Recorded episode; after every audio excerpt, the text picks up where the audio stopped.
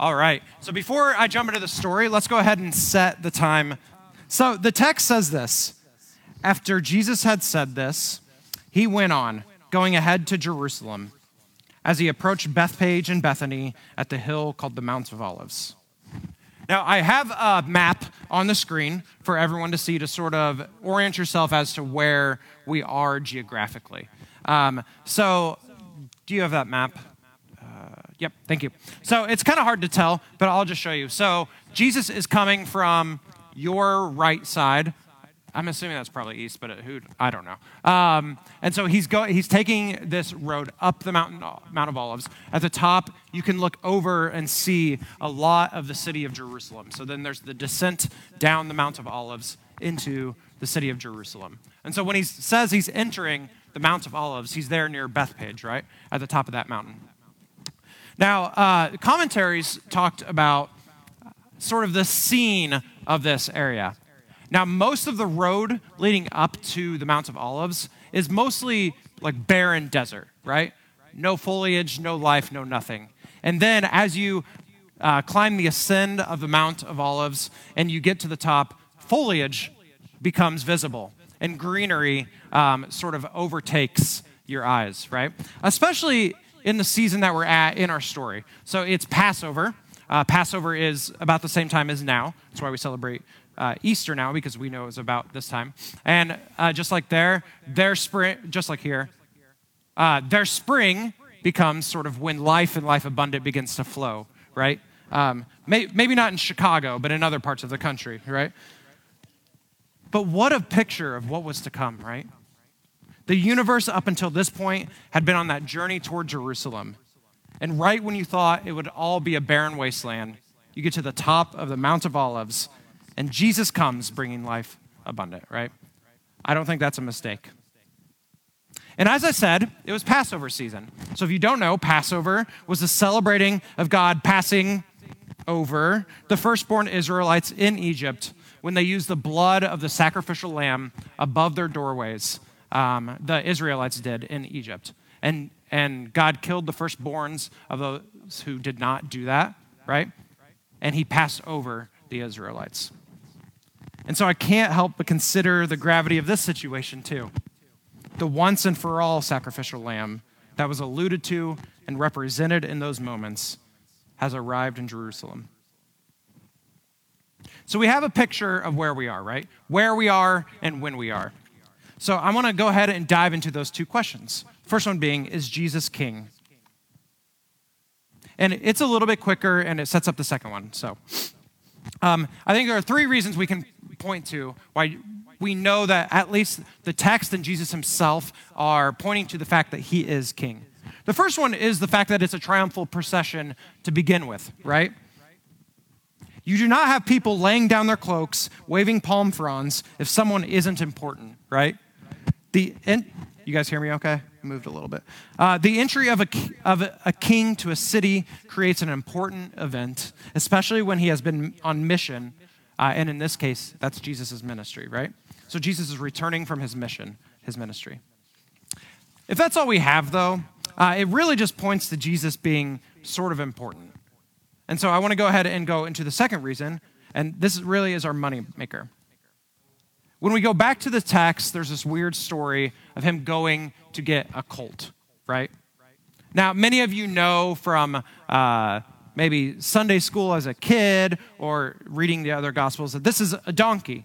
We know that because this has been alluded to, or this is, was written about in all four gospels. So, but why is it important that it's a donkey? Jesus, uh, or sorry, Matthew points out why this is important. He tells the same story of Jesus, but then adds this part at the end. I have it on the screen. This took place, right? Yep. This took place to fulfill, fulfill what was spoken through the prophet. Say to daughter Zion, see your king comes to you, gentle and riding on a donkey, and on a colt, the foal of a donkey.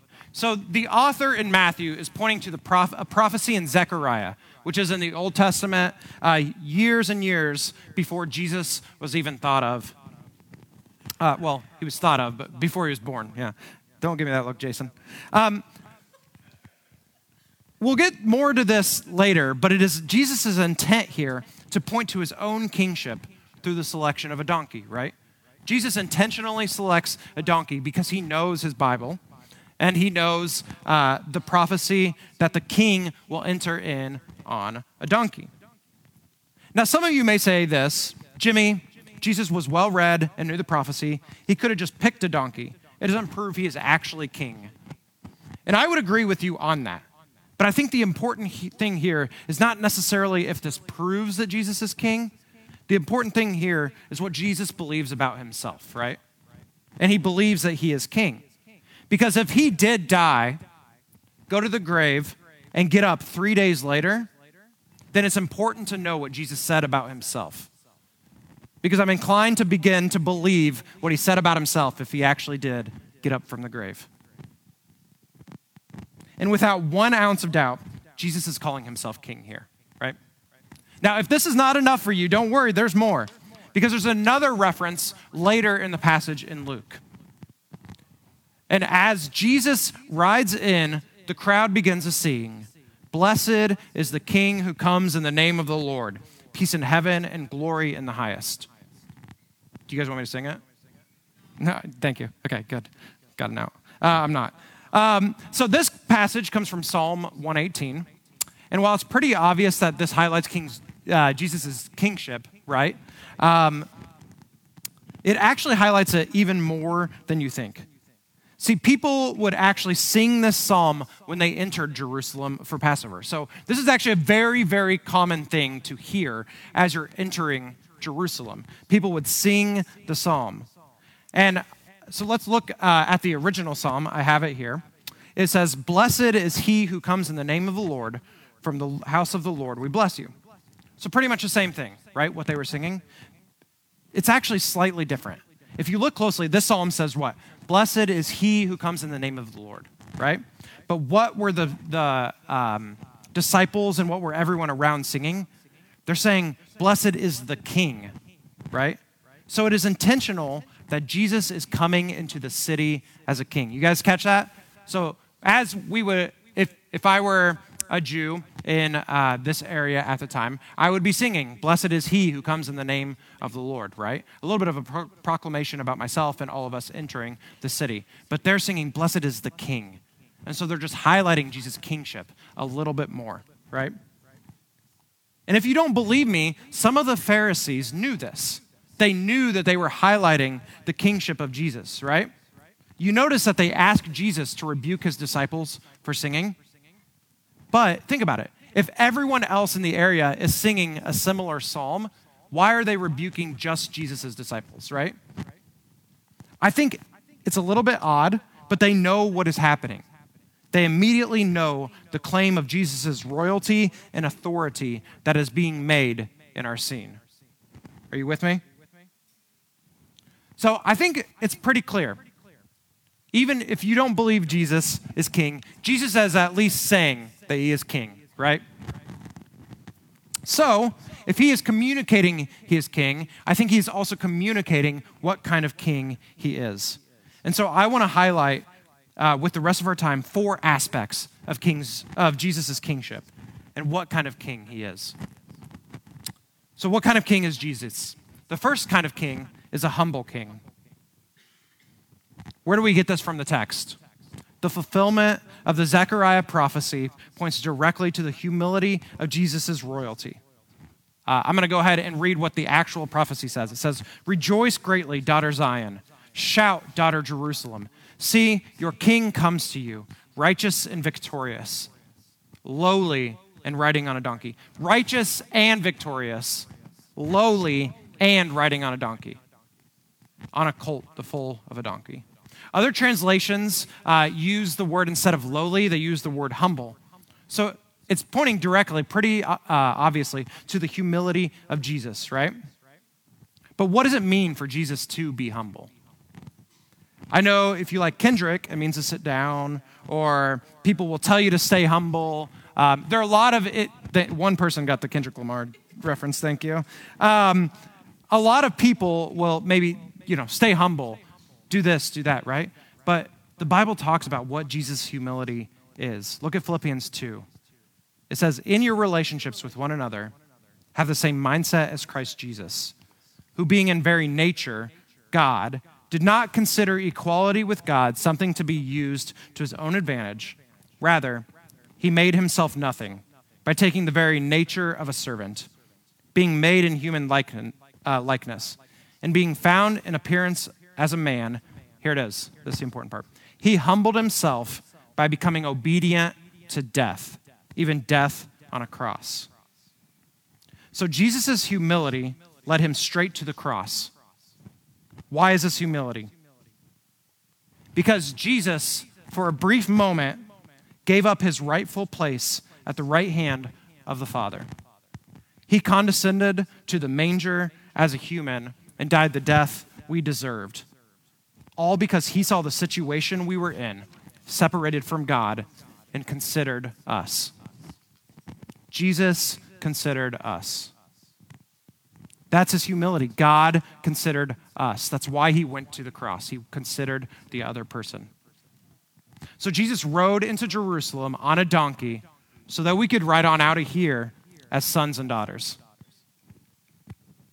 Jesus is not just a humble king, though, right? I think that this text also points to Jesus being a merciful king. Now, I didn't include these four verses in the original reading uh, because I'm not trying to explain the whole prophecy here. That's a, that's a lot. Um, but I quickly want to consider the implications of what Jesus says right after our original passage in Luke. So I'm going to read verses 41 through 44 real quick. It says this As he approached Jerusalem and saw the city, he wept over it and said, Even, or if you, even you, had only known on this day what would bring you peace, now it is hidden from your eyes. The days will come, and then he goes on to say that the city will be destroyed. What's going on here? Jesus has just been saying about, right? And he, he's approaching the city, going down the descent of the Mount of Olives. And then he begins to weep. Jesus wept again, right? Why? Because he recognizes the state of the city. He knows the hearts of those who he is approaching and the, uh, the hearts of those who are with him. And they did not know on that day what would bring them peace. And Jesus weeps. So Jesus has compassion on the crowds here. You see what, what's happening? That he sees the crowds, he doesn't know what, he knows that they don't know what they're missing, and he weeps. But it's just more than that. It's, it's mercy. It's not just compassion, it's mercy. See, it's not just that they don't know the peace that comes from Jesus, and so they ignore Jesus.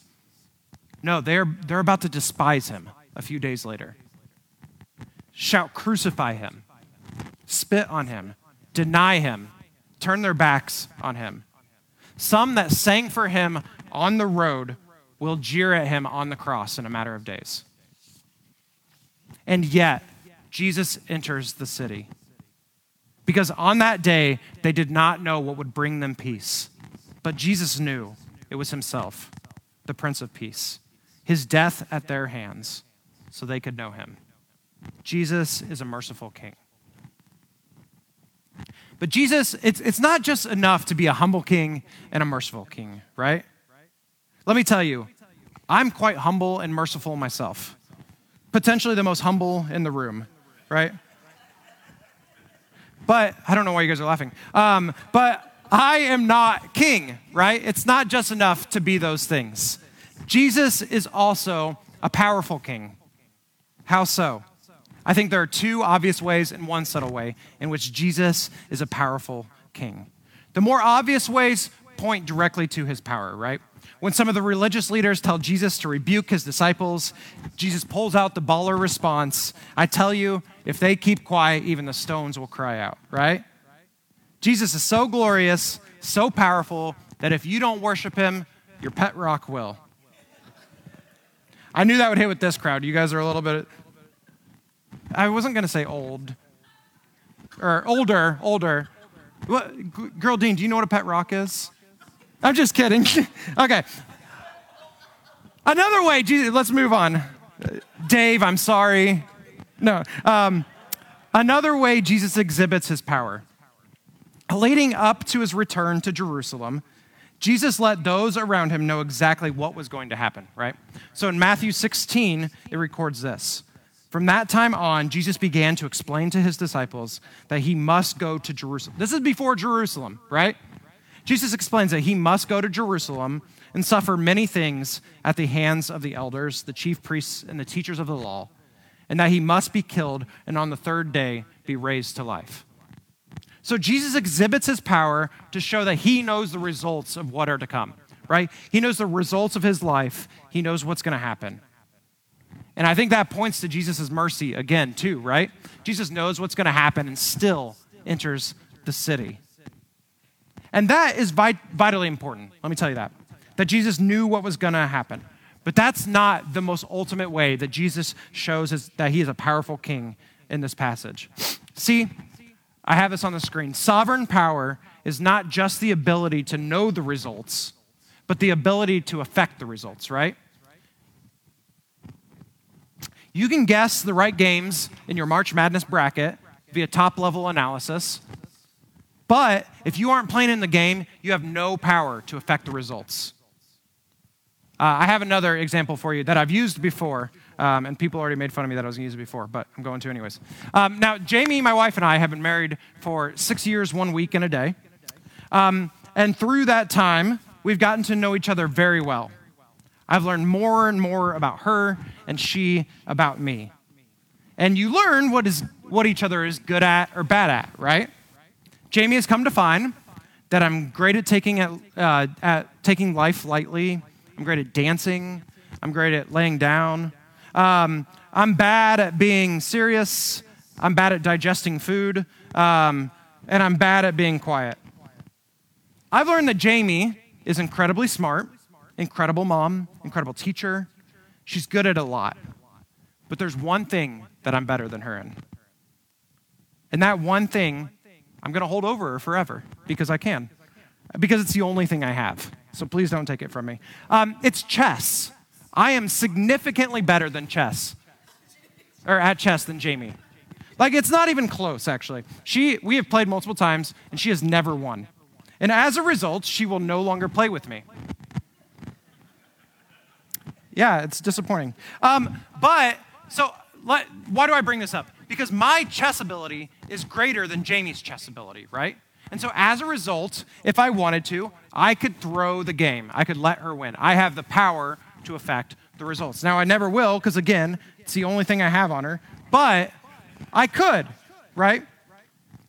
Now, let's take a, a different person as an example. So, the person on your screen now, uh, his name is uh, Rameshbabu Praggnanandhaa.